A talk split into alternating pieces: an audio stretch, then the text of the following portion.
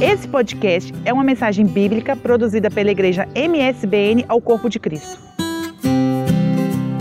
Meus irmãos, vamos à palavra de Deus. Vamos falar um pouquinho hoje de Apocalipse. Você pode tomar o seu assento.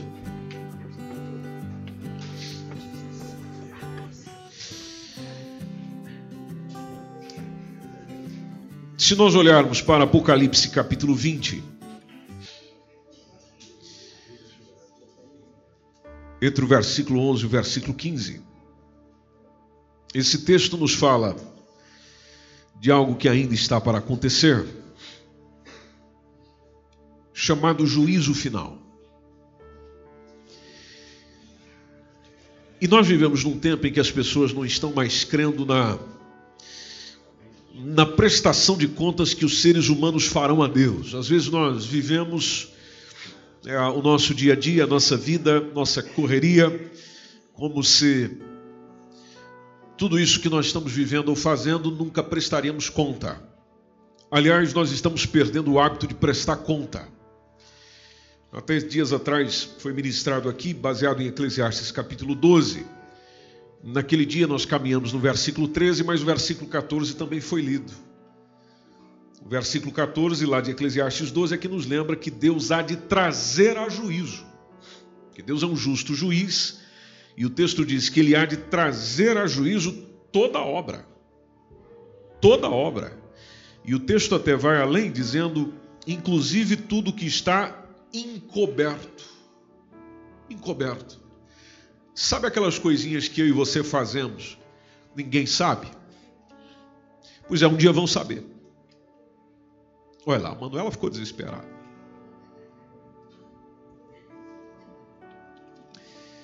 Essa semana recebi uma mensagem interessante ah, quando a pessoa escreveu assim: Quando você está sozinho, quem você é? Quem você é quando você está só? E realmente isso nos faz pensar. Se a gente for para dentro do Evangelho, então a gente pensa mais ainda. Porque o texto diz: quer seja bom, quer seja mal, tudo que está encoberto vai vir a juízo. O apóstolo Paulo, Romanos 2,6, ele chega a dizer que Deus vai retribuir a cada um segundo o seu procedimento. Ou seja, a forma que eu procedo, vou receber retribuição. Olhando para Apocalipse, no capítulo 20, entre o versículo 11 a 15, nós temos o João já vendo o que acontecerá. Quando ele chega a dizer: Olha, eu vi um grande trono branco, e, e o que estava sentado sobre ele, que inclusive de cuja presença fugiu o quê? Foge terra, vai, vai, vai viajando um pouco com o João aí. Naquilo que ele vê, foge terra, o que mais? Foge o céu e não se acha lugar para eles. Uou! Porque se não acha lugar para céus, não acha lugar para a terra, por que será? É uma grande reunião? É muita gente reunida? Essa, essa quantidade de gente reunida faz com que céu e terra sejam obsoletos e não haja espaço para eles? É, é, é isso que ele está dizendo no texto? Será que é isso que ele está dizendo no texto? Se você observar o versículo 12, o, o João está dizendo: Eu vi os mortos. E lá tinha gente grande, mas também tinha gente pequena.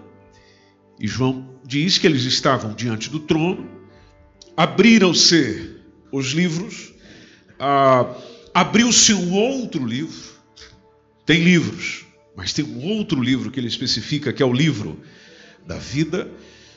E ele diz que esses mortos foram julgados pelas coisas que estavam escritas aonde? Nos livros. Então, o que eu estou fazendo está sendo registrado. E o versículo até completa dizendo: segundo as suas obras. Mas e aqueles que morreram comido por tubarão? Bom, tem problema, morreram no mar. O versículo 13 diz que deu o mar os mortos que neles havia. Naquele dia estarão lá. uma situação, uma citação, melhor dizendo, interessante, que tem no versículo 13, ele diz: A morte e o inferno, e, e mais à frente a gente pode tentar comentar um pouco sobre isso. Quando diz morte e inferno, deram os mortos que neles havia. Foram julgados, cada um segundo o que? Verso 14 diz que a morte e o inferno foram lançados no lago de fogo. E aqui já dá a entender que lago de fogo, que às vezes a gente chama de inferno, não é o inferno citado no texto. Porque no texto, aquilo que se diz inferno, aí na versão Almeida Revista e corrigida, algumas outras versões já corrigiram, colocando Ardes. Então coloca aqui a, a morte e o Ardes foram lançados no lago de fogo, que é chamada de segunda morte. Aí o versículo 15 é, conclui dizendo que aquele que não foi achado escrito no livro da vida foi lançado lá também. Foi lançado no lago de fogo. Ah, raramente nós temos pregado, anunciado e falado sobre a doutrina do inferno. Aliás, tem gente já no meio evangélico que nem acredita na existência dele. E é uma mensagem difícil de pregar. É, precisamente para quem está a caminho de lá. Porém necessária. Porque a Bíblia fala sobre ele, a Bíblia fala da existência do inferno, fala da sua função, fala do seu propósito e fala também de quem é que está a caminho dele. Mas atenção, ela não fala só disso ela também fala de quem quer um outro caminho. Aliás, quem quer fugir deste mesmo inferno ou quer sair deste inferno que às vezes está vivendo ou está a caminho dele. Então, a crença é, nesse céu a, ou, ou, no inferno e tal, tem muita coisa nesse meio que tá, não está sendo levado a sério. Aí, quando nós vamos para esse assunto de julgamento dentro da Bíblia, nós encontramos é, vários julgamentos. Por exemplo, tem o julgamento entre ovelhas e bodes, que é aquele que Jesus citou. Só para a gente entender um pouquinho sobre os julgamentos na Bíblia. Aquele que Jesus citou em Mateus 25 e 32. É, depois tem o tribunal de Cristo, também é outro julgamento. Depois nós temos esse do juízo final, o grande trono branco. Bom, qual a diferença entre eles? Se a gente pegar o julgamento, eh, esse que foi citado entre ovelhas e bodes, tem a ver com o julgamento das nações gentílicas.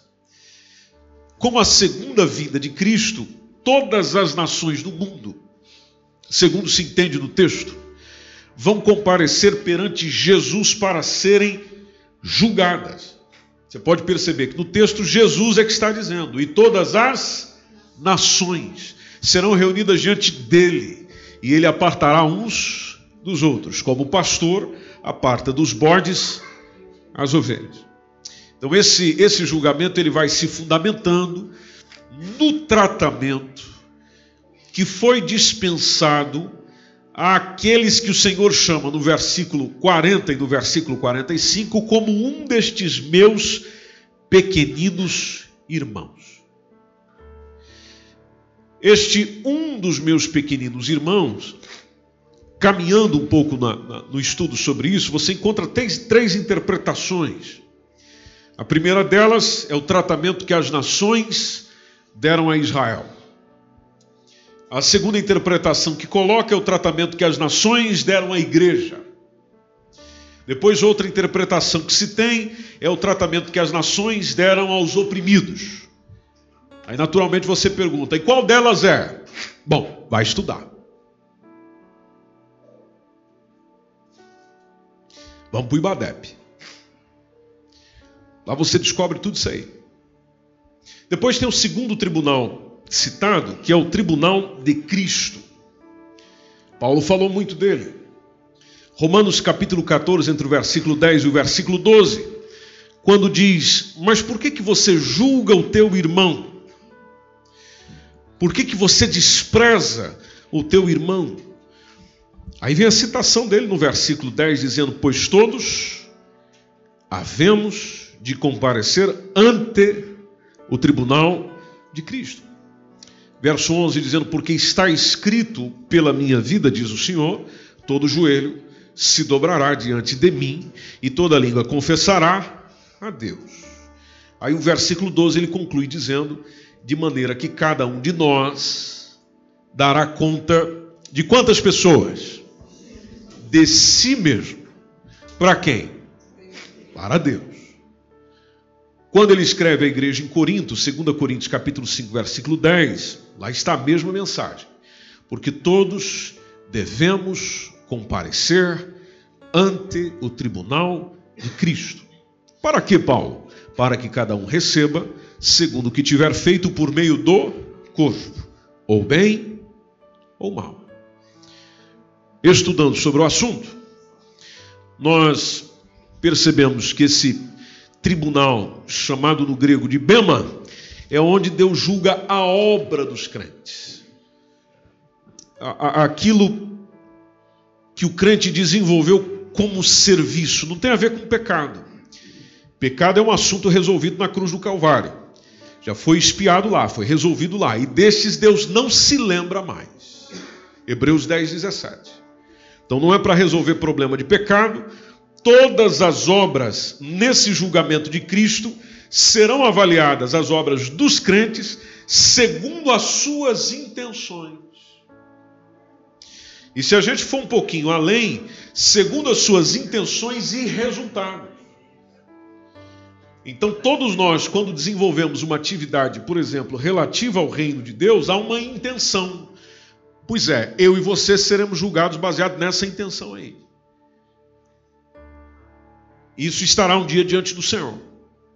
Por que, que estará um dia diante do Senhor? Bom, simplesmente porque Ele é justo. E por ser justo, Ele não pode deixar de examinar as nossas obras, sejam elas boas, sejam elas más. Então, o, o tribunal de Cristo ele é muitas vezes tratado como uma parte da, da doutrina, da recompensa justamente para os crentes, não tendo a ver com o pecado, mas mostrando que o crente receberá uma recompensa que é chamada, inclusive no Evangelho, de galardão. Engraçado, um dia, quando um palestrante nosso da escola bíblica brincou um bocado com isso e falou que existe galardão e existe galardinho. Ou seja, gente que vai receber recompensas da parte do Senhor. Poxa, pastor, eu gostaria de aprender um pouco mais sobre isso. Vamos estudar. Veja quanta coisa você está perdendo dentro da própria Bíblia na sua casa.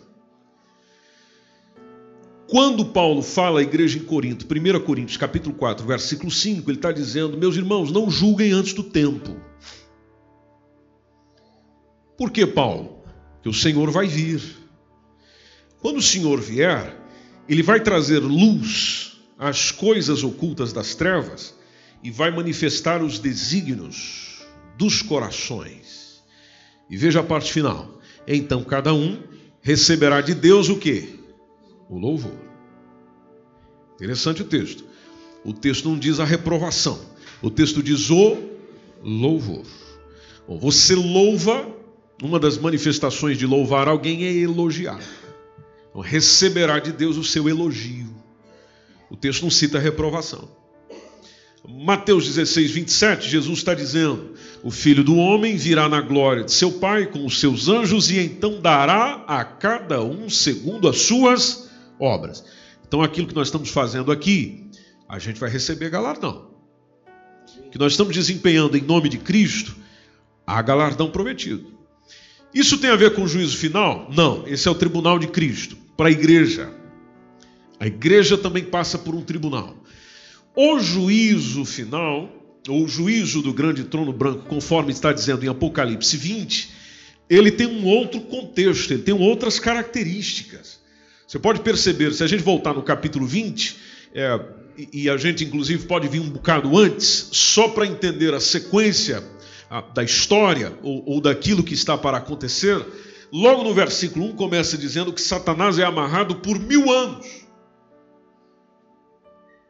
Porque o João vê descer do céu um anjo que tinha a chave do abismo, versículo 1 do capítulo 20, um anjo que tinha a chave do abismo e uma grande cadeia na sua mão. Verso 2 especifica: diz que ele vem e prende quem? O dragão, chamado de dragão. Depois ele coloca mais um, um codinome, que seria a antiga serpente. Que serpente é essa? Aquela que aparece lá em Gênesis. Antiga serpente, que é. Aí ele focalizou. Que é o diabo. E Satanás. É o mesmo. Diabo e Satanás. E amarrou por quanto tempo? Mil anos. Verso 3 diz que o lança no abismo. Encerra ele lá. E ainda vá um selo sobre ele, conforme está vendo João na visão, para que mais não engane as nações, até que os mil anos se acabem. E depois importa. Interessante essa, essa citação. E depois importa. Seja a mesma ideia do é necessário que ele seja solto por um pouco de tempo. Aí no versículo 4 lá está João dizendo: Eu vi tronos. Aí se assentaram sobre eles aqueles a quem foi dado o poder de julgar. Eu vi almas. Almas de quem, João? Eu vi almas daqueles que foram degolados pelo testemunho de Jesus e, e, pela palavra de Deus, aqueles que não adoraram a besta, aqueles que não adoraram a sua imagem, aqueles que não receberam sinal na testa, nem o sinal na mão, viveram e reinaram com Cristo durante mil anos. Preste atenção nessa parte. Viveram e reinaram com Cristo durante mil anos. Verso 5: Mas os outros mortos não reviveram, até que os mil anos se acabaram. Aí ele chama isso de primeira ressurreição. Aí ele dá um pontinho aí. E diz: bem-aventurado e santo, bem-aventurado ou feliz e santo aquele que tem parte na primeira ressurreição. Sobre estes não tem poder a segunda morte, mas eles serão sacerdotes de Deus e de Cristo e reinarão com ele. Olha lá de novo: reinarão com ele mil anos. Então, depois de terminado o período do milênio, Satanás será solto, conforme a gente leu, para provar, conforme leu, não, conforme nós vamos ler agora, para provar aqueles que nasceram durante o milênio. E o milênio é uma coisa interessante de se estudar. Nós que acreditamos no milênio literal, a vida continua, meu irmão. A vida continua. A terra vai ser uma beleza. Aquilo que todo mundo está anunciando e prometendo hoje em dia, o único capaz de cumprir será Jesus. Reino de paz, de tranquilidade, de serenidade, de decisões acertadas, mas também de muita justiça. Porque as profecias chegam a dizer que ele reinará com cetro cetro de ferro. Bom, só reina com cetro de ferro quem está afim dá umas bordoadas em alguém. Dureza. Mas a paz vai reinar. É um assunto que vale a pena você se desdobrar essa semana também e descobrir um pouco mais sobre isso. É profecia, tá para cumprir. O presbítero Josias até falou: o que Jesus prometeu, ele cumpre. O que está na sua palavra, ele cumpre. Mas tem gente nascendo durante o milênio. Só que essa gente não conhece Satanás. Satanás está preso. Aquilo que o diabo e Satanás faz com a gente hoje, naqueles ou aqueles que nascem durante o milênio, precisamente em parte da sua vida, não poderão ter. Por isso a necessidade, ou não terão, melhor dizendo, essa mesma tentação e provocação. Então, é, é, essa é a intenção de ele ser solto ao final do milênio, justamente para que a fé dessa gente seja provada. Se a gente ler, vai esclarecendo melhor. Versículo 7 diz que acabando-se os mil anos, Satanás será solto da sua prisão. Olha o verso 8: e sairá a enganar as nações que estão sobre os quatro cantos da terra. Gog e Magog. Bom, isso aqui era uma outra, é, uma outra mensagem. Mas tem a ver com as, forças, as forças opostas a Deus. É uma, é, citação Gog e Magog é algo que já começa a ser abordado lá em Gênesis 10. É um assunto interessante também cujo número é como a areia do mar, veja que ele engana as nações, vai ter muita gente, enganando, ele traz muita gente com ele, por isso a citação de como a areia do mar, para os ajuntar em batalha. A ideia é essa. ele engana as nações, elas não se rendem a Cristo, mesmo estando sobre o governo de Cristo. É, e, e antes de instaurar esse juízo final, o Senhor julga antecipadamente a besta, o falso profeta e o próprio dragão, como está no versículo 9, dizendo que eles sobem sobre a largura da terra, cerca o arraial dos santos, a cidade amada, aqui tem a ver com Jerusalém. Só que nesse dia o Senhor resolve a coisa muito rápido. Quando diz que desce fogo do céu e os devora. E o diabo? O que foi feito com ele? Resposta está no 10. E o diabo que os enganava foi lançado no lago de fogo e enxofre. Onde está a besta e o falso profeta? E de dia e de noite serão atormentados para todo sempre. Aí ele fecha o capítulo. É a partir daqui do versículo 11 onde vem o grande trono branco. É onde vem o juízo final.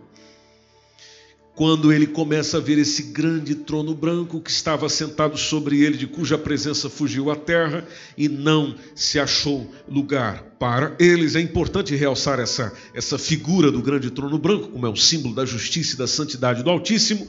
E aí, a partir de então, começa esse julgamento do qual muita gente já pregou, já ensinou de como ele deve ser. Eu já vi, por exemplo, pessoas pregar dizendo que vai ser como um grande telão, um ecrã, onde é, passará as imagens das pessoas, justamente por causa do desenvolvimento da tecnologia.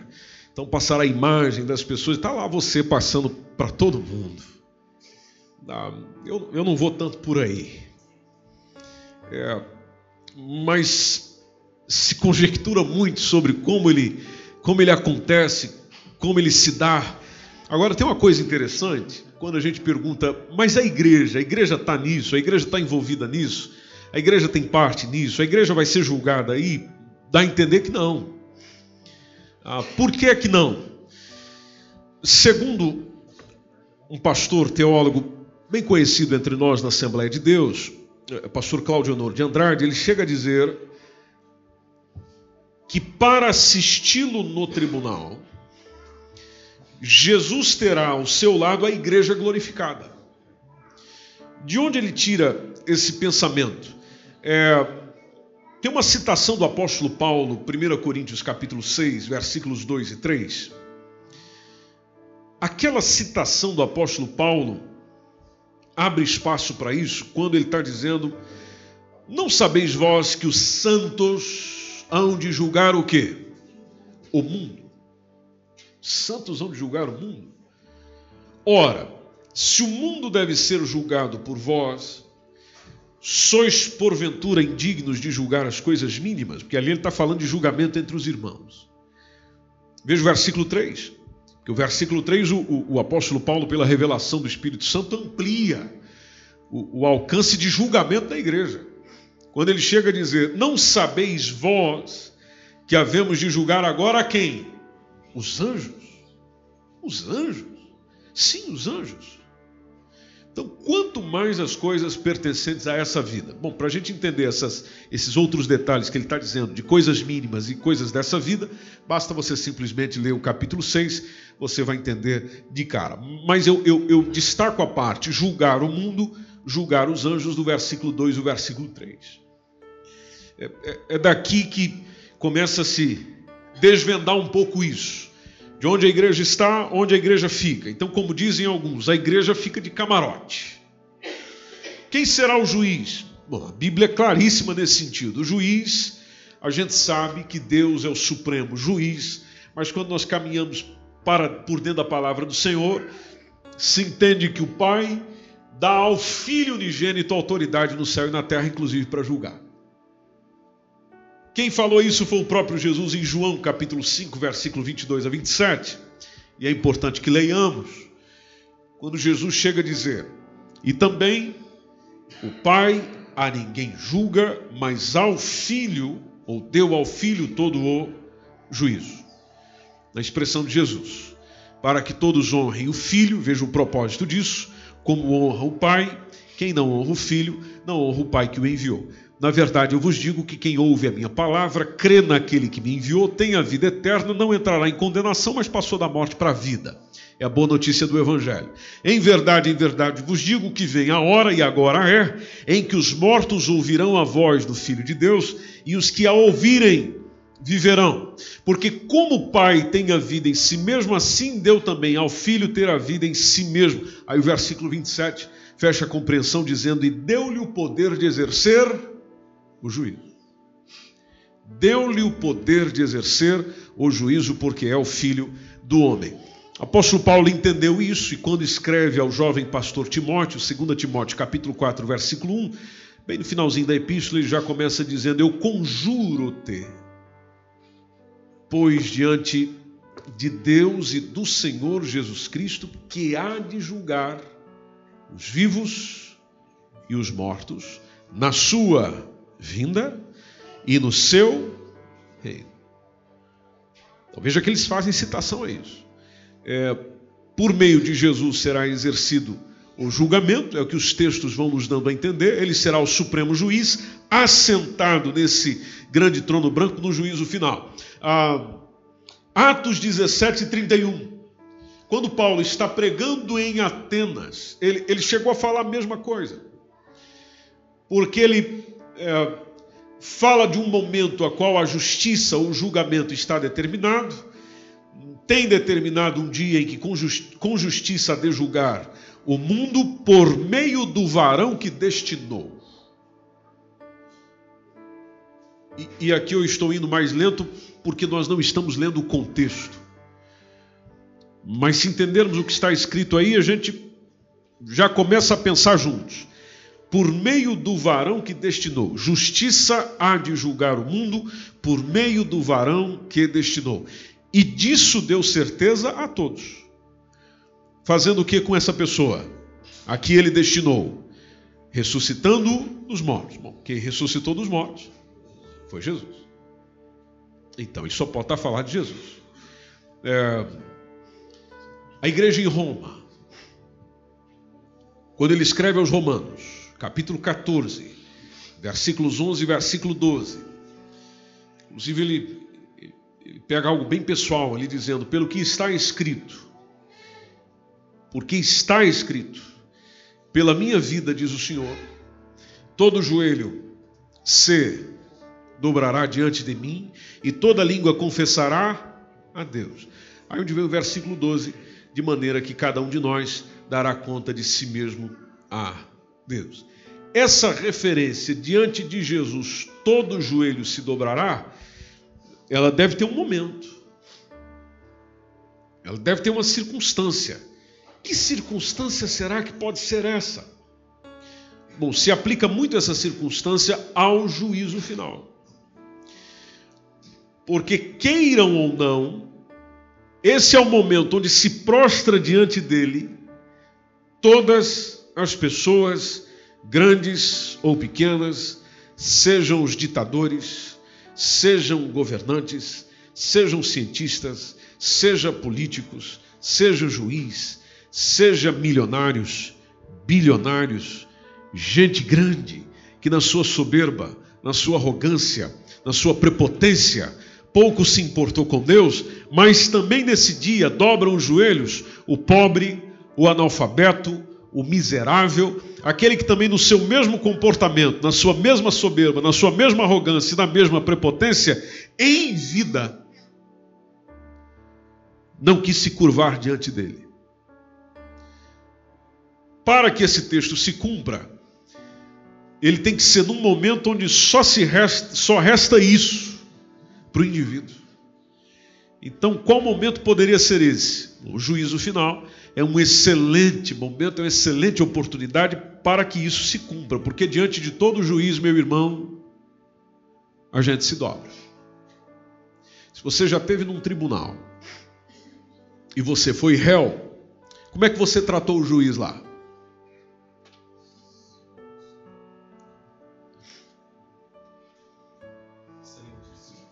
excelentíssimo Senhor. Aquele recato todo. E atenção, está diante de um homem ou de uma mulher. Agora imagina diante do Senhor dos Senhores, daquele que conhece a sua vida de fio, como dizem alguns, a pavio, sabe os detalhes, sabe o sentimento, sabe o pensamento, ou seja, não tem onde eu correr, não tem onde eu não tem o que eu dizer, não tem o que eu falar, porque aquilo que eu falo tem uma prova para jogar na minha cara de vez, porque tudo aquilo que eu fiz ou disse está escrito no livro. Que dia nós estamos hoje? 26 de maio de 2019. Aí imagine lá que, infelizmente, eu não tive o, o, o prazer de passar pelo arrebatamento, pela salvação, sabia disso tudo. Vamos lá, eu vou pegar eu para não pegar você preguei sobre isso, ensinei sobre isso, Jesus veio e eu fiquei. Pela naturalidade das coisas nesse tempo eu devo morrer, pelo ensino bíblico lá na frente eu devo ressuscitar para ser julgado. Aí lá estou eu diante do Senhor. E o Senhor comenta de algo que eu fiz, fala de algo que eu fiz, de um processo a qual estou envolvido, de palavras que andei dizendo, ações que andei cometendo, aí talvez eu chega, e aqui é claro, eu estou criando, porque a Bíblia não diz como isso se dará, é eu que estou criando, fundamentado em como se dá um julgamento hoje. E aí eu chego e digo: Não, Senhor, eu não disse isso. Não, você disse. No dia 26 de maio de 2019, em tal lugar, em tal circunstância, foi assim, e assim, e assim. Ah, como eu vi um ensinador dizer esses dias: quer que eu mostre o vídeo?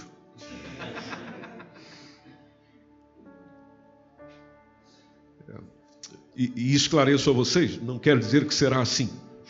A Bíblia não especifica como, como, como os detalhes desse julgamento se dará.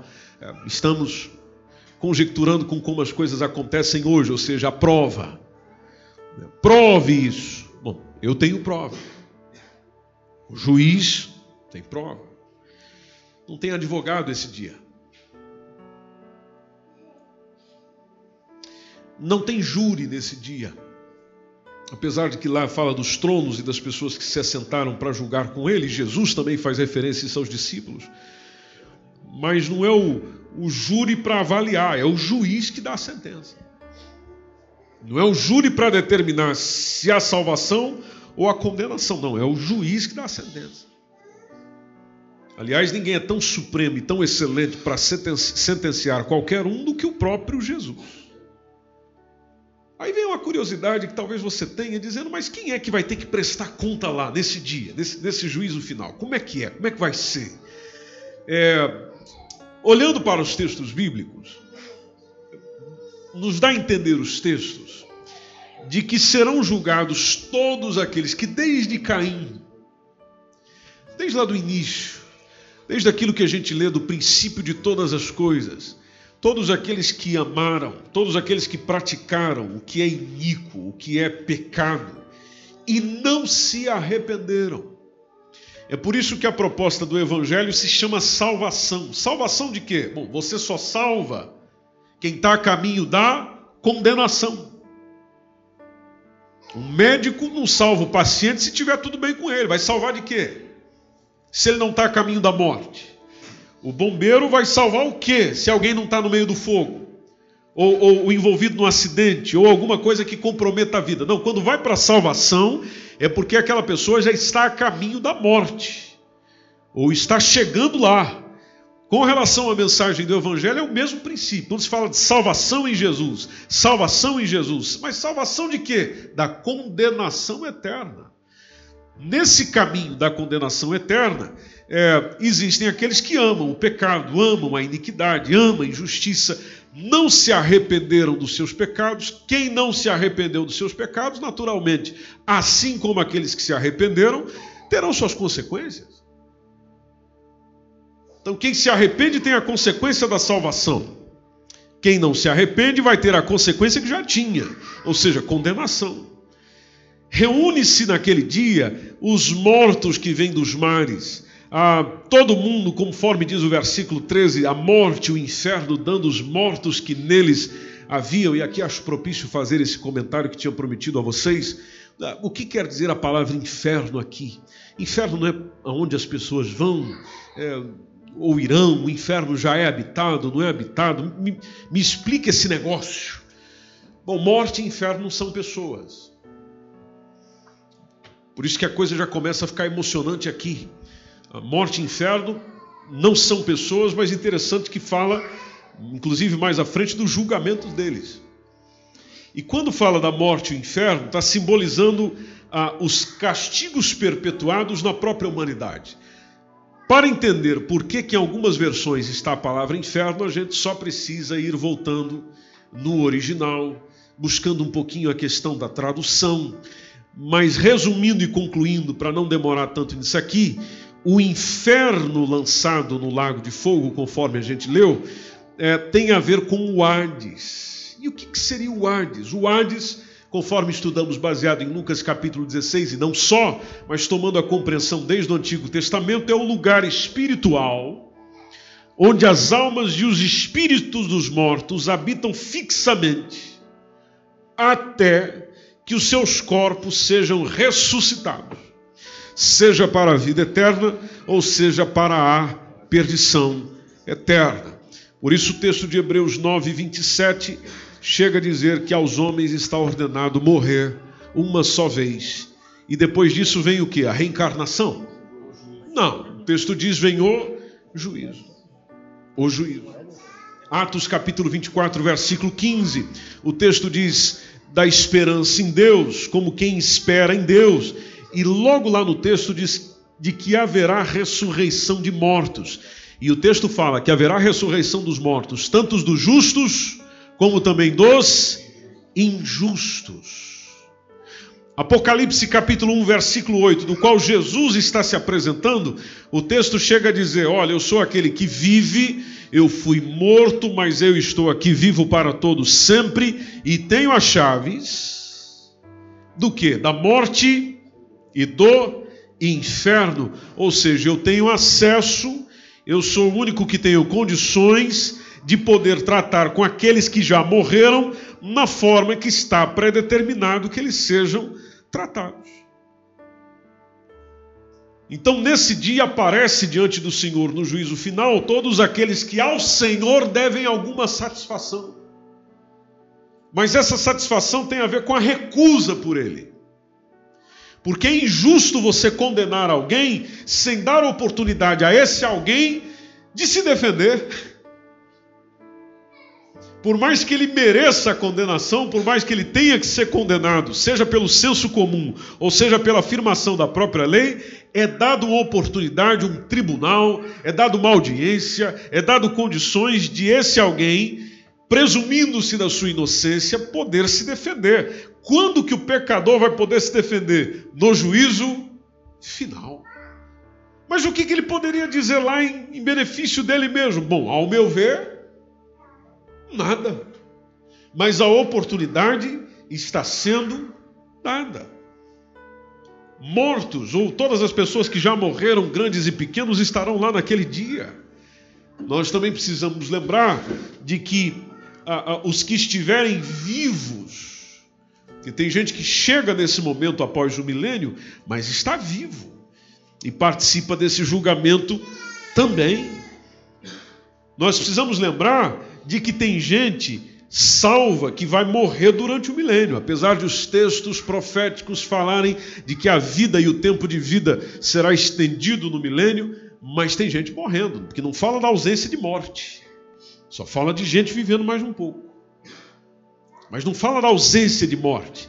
E no milênio, assim como tem gente se perdendo, também tem gente sendo salva a oportunidade de eles encontrarem com o Senhor, a oportunidade de terem essa observação sobre as suas ações, conforme coloca alguns especialistas da área, é justamente aonde? Que momento seria propício? É onde se olha para o juízo final. Lembra que a gente leu sobre os anjos? O Paulo dizendo: vocês vão julgar a anjos. Ô Paulo, quando isso poderia ser? Bom, só faz sentido se for no juízo final. Mas existe algum texto que dá pelo menos uma direção para isso? Sim, existe. Que é o Judas. É, só tem um capítulo mesmo. No versículo 6. Quando Judas 1 e 6 está dizendo: E aos anjos que não guardaram o seu principado, e e angelologia, quando se estuda angelologia, vai nos elucidando com relação a isso. Aos anjos que não guardaram o seu principado, mas deixaram a sua própria habitação, o texto diz que reservou na escuridão e em prisões eternas até que dia? Até o juízo.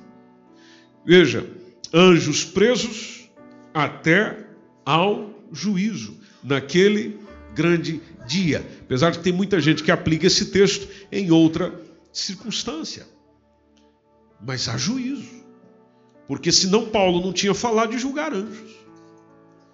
Então os textos vão se correlacionando e, e nos dando a intenção, aliás, nos dando uh, o ensino de que aqueles que você hoje vê como falsos profetas, uh, falsos obreiros, pseudo-pastores ou falsos pastores que vão afastando as pessoas, impedem as pessoas de conhecer verdadeiramente a Deus, a, aquelas pessoas que você conhece que cometeram muito mal na história da humanidade, daí você fica pensando, e com essa gente não vai acontecer nada? Gente que feriu o direito do pobre, gente que feriu o direito do órfão, gente que feriu o direito da, da, da, da viúva, perverteu tudo isso, estragou tudo isso, deixou o mundo terrível.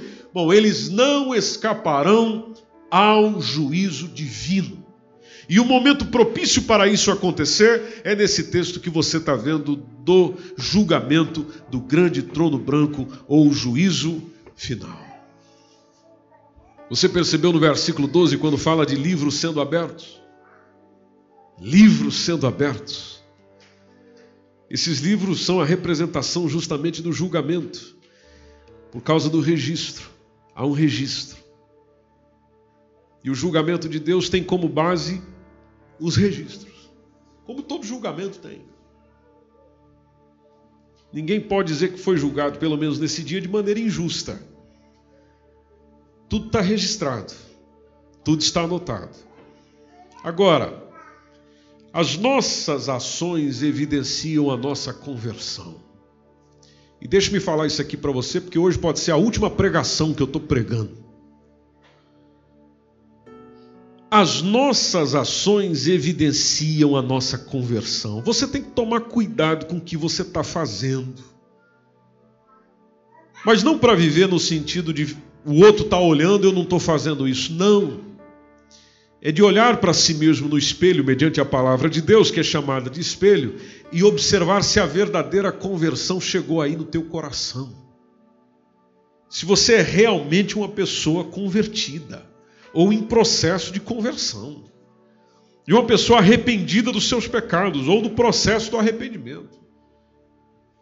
Não dá, minha gente querida, e, e, e nós temos que brigar conosco nesse sentido de querer dizer que somos de Deus, somos do Senhor, somos pecadores arrependidos, gente que recebeu Ele um dia como único e suficiente Salvador, ah, fomos às águas do batismo, nas águas do batismo anunciamos publicamente a nossa fé em Jesus, mas as nossas práticas, as nossas atitudes, as nossas palavras, o nosso comportamento, o nosso procedimento continua igual ao que era. Ao que era antes de Cristo.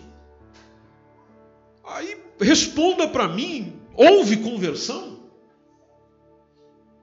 Houve mudança verdadeiramente em mim?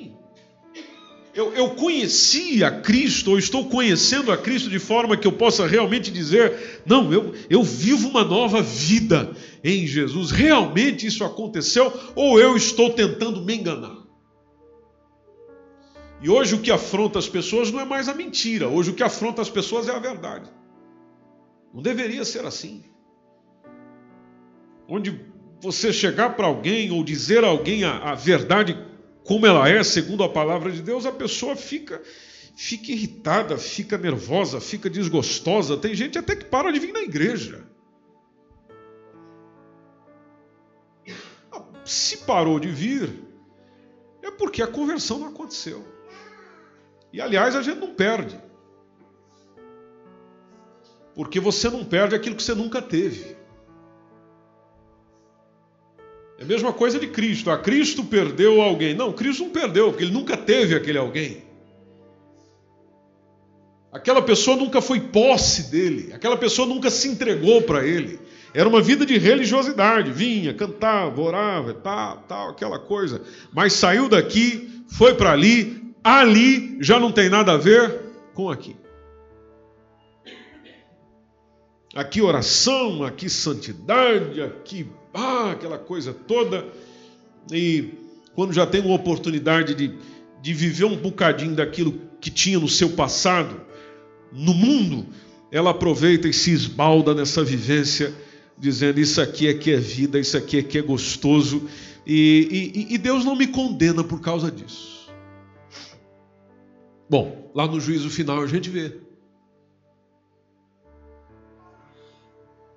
Lá na frente a gente vê. E se ele não condenasse, por que, que ele diria ou não diria a nós, ou diria a nós para evitarmos essas mesmas coisas, pelo menos por meio da sua palavra, coisas que fazem parte da velha criatura? Se eu gosto, se eu amo realizar as coisas daquilo que a Bíblia chama de velha criatura, então quer dizer que eu ainda sou uma criatura velha. A nova criatura não chegou em mim, não está acontecendo em mim, não é a realidade em mim. Eu não me converti. Eu não me converti. E nós temos que ser é, gente corajosa o suficiente. Eu tenho que ser, você tem que ser. Gente que chega diante do espelho, ou chega para quem é de direito e diz: Eu ainda não me converti. Ah, mas você não é batizado? Sim, eu sou batizado, mas eu ainda não converti nem deveria ter batizado. Essa é a verdade. Nem deveria ter batizado. E tem muitos que batizam por pressão, tem muitos que batizam por indução, mas, mas não é o caso aqui. Onde existe a liberdade, a opção de assim fazê-lo, se você se sente pronto para isso. E o sentir-se pronto é de chegar e dizer: Eu sou uma nova criatura, eu nasci de novo. Eu nasci de novo. Nascendo de novo, existe nova vida em mim. E havendo essa nova vida em mim, a caminho da condenação eu não estou, porque a vida eterna é proibida para quem, é, é, aliás, é permitida e é dada para quem vive essa nova vida que o Senhor nos dá. E aí é onde vem a certeza de que o meu nome está escrito aonde? No livro dos céus. Ou o livro da vida, aliás, teve. É, Lucas 10 e 20 nos fala isso, um dia que os discípulos chegaram todos felizes. Ah, Senhor, nós saímos por aí e olha, foi maravilhoso, foi lindo. A gente colocava a mão, pessoas eram curadas. A gente colocava aqui, os demônios saíam. Ah, que obra linda, que obra maravilhosa. É do mesmo jeitinho que eu e você falamos. Olha, nós estivemos lá, fizemos o culto lá, foi assim, assim, assim, e foi uma benção. A glória de Deus dominou o ambiente. Aleluia. Você viu o jeito que Jesus falou com os discípulos? Você viu o banho de água fria que Jesus deu na cabeça dos discípulos? Quando ele chega e diz: Não vos alegreis. oh, papai amado. Não vos alegreis. Por que, Senhor? Não, não, não, não vos alegreis. Porque se vos sujeitam os espíritos, você fala e o demônio lhe obedece. Sabe o que você tem que se alegrar na citação do texto? Jesus está dizendo: alegrai-vos antes. Veja o que ele fala. A, a, alegria de ver isso acontecer tem que ser posterior a uma alegria que tem que estar antes de tudo isso, que tem que estar antes de tudo isso. Que alegria é essa, Jesus? E lá está ele dizendo: por estar o vosso nome escrito no céu por estar o vosso nome escrito nos céus. Por estar o vosso nome escrito nos céus. Por estar o vosso nome escrito nos céus. Pega o seu nome aí. Ele está escrito lá. Ou essa semana ele já foi apagado, reescrito, apagou, Escreveu. Apagou. Ah, Senhor, me perdoe, me perdoe, me perdoe. Eu peço perdão pelo que eu tenho feito. Senhor, eu estou arrependido. Eu vou mudar de vida. A partir de hoje eu sou uma pessoa diferente. Ah, então, escreve de novo. Aí eu saio para a rua. Ô oh, menina, quanto tempo eu não lhe via. Você já ouviu a música que está fazendo sucesso aí? Eu estou bem. Tu também está bem, todo mundo aqui está bem. né, Kleber? É mafiosa. É mafiosa. Apaga aí, porque. Apaga de novo aí. Ah, Senhor! Eu sei que isso não tem a ver com a nova vida. Que mafiosa o quê? Eu sou gente da paz, gente de Cristo. Não me envolvo com máfia, não me envolvo com organizações das quais o teu nome não é honrado. Me perdoe. Ah, ok. Vamos escrever de novo. Ah, tá, pá, pá. Ponto final. Aí eu chego no trabalho, tenho um desentendimento com um colega de trabalho, dou uns tapas nele. Ou profiro maldição sobre ele. É isso que um discípulo de Jesus deve fazer? Não, não é, mas eu faço. Ah! Paga lá de novo. Aí passa lá uns dois, três dias até que eu venho na igreja. Deus usa alguém, fala comigo, toca no meu coração e lá chega de novo, Senhor, Senhor. Me perdoe, papai. Lava-me com teu sangue, purifica-me, limpa-me. Não esquece de escrever meu nome aí no livro da vida. Vamos acertar as contas, Jesus. Ah, escreve de novo.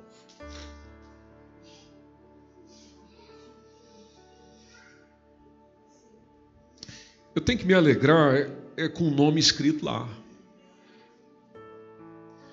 Não é pela linda obra que está sendo feita, não é pelo bom trabalho que está sendo feito, porque às vezes fazendo bom trabalho a gente pode perder o céu. E que adianta o homem ganhar o mundo inteiro e perder a sua alma? Então eu posso estar fazendo tudo muito bonitinho, mas o nome não está lá. E eu tenho que me preocupar com isso, porque Salmo 69, 28 está lá. Ah, o texto dizendo, Salmo 69, 28 fala do livro da vida, dizendo: Sejam riscadas do livro da vida e não sejam escritos com os justos. A Bíblia fala muito disso. A Bíblia fala muito disso. E quando o versículo 14, finalizando, meus irmãos, diz: A morte e o inferno lançados no lago de fogo, essa é a segunda morte, e aqui a gente entende por que, a palavra de Deus diz que o único inimigo, o último inimigo a ser aniquilado ou vencido é justamente a é, morte. Só que o versículo 15 completa dizendo que aquele que não foi achado escrito no livro da vida, para onde é que vai?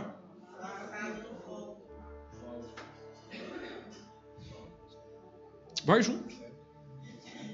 Vai junto e vai estar eternamente separado de Deus, conforme diz a palavra do Senhor.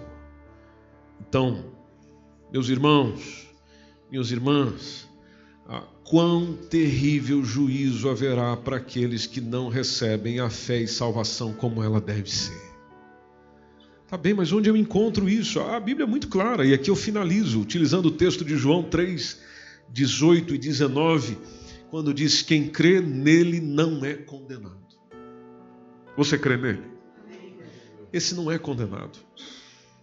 Mas quem não crê, o que, que, diz o texto, igreja? Já está. Não, por que, que está? Porquanto não crê no nome do unigênito Filho de Deus. E a condenação é essa, versículo 19. E a condenação é esta: que a luz veio ao mundo. Quem é a luz? Jesus. Jesus. Então, a luz veio ao mundo, mas os homens amaram mais as trevas do que a luz. Ah, eu prefiro mais as outras coisas do que Jesus. Como eu prefiro mais as outras coisas do que Jesus, tem uma razão também porque é que eu prefiro.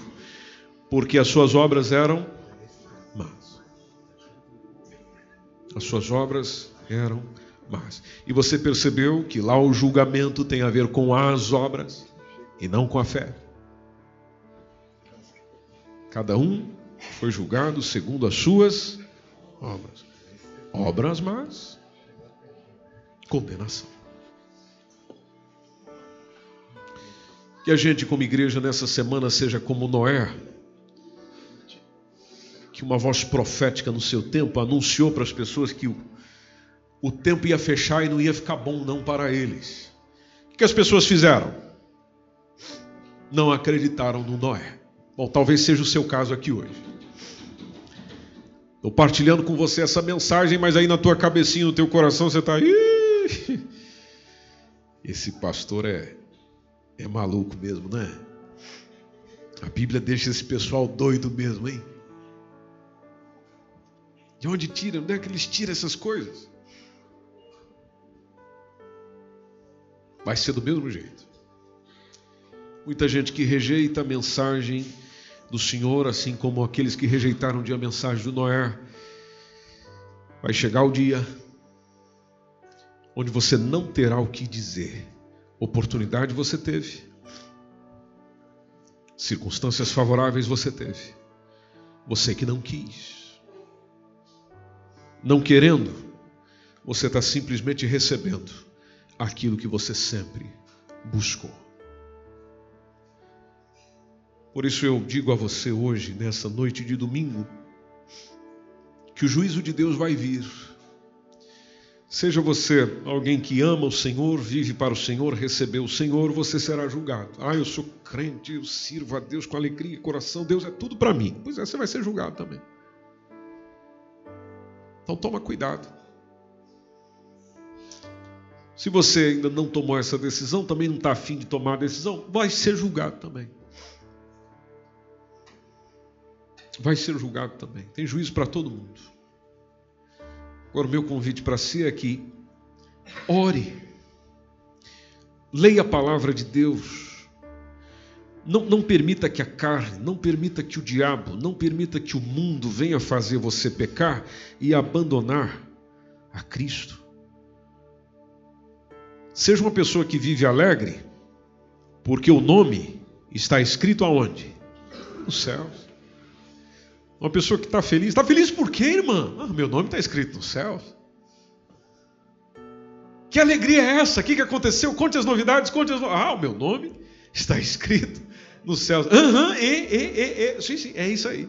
Meu nome está escrito nos céus, no livro da vida, pela minha firmeza, pela minha fé em Jesus, de eu ter aceitado como meu único e suficiente Salvador, então a salvação está garantida, mas eu preciso permanecer fiel até que dia? Até o fim. Porque nenhuma condenação há para os que estão em Cristo Jesus. Você pode dizer isso comigo?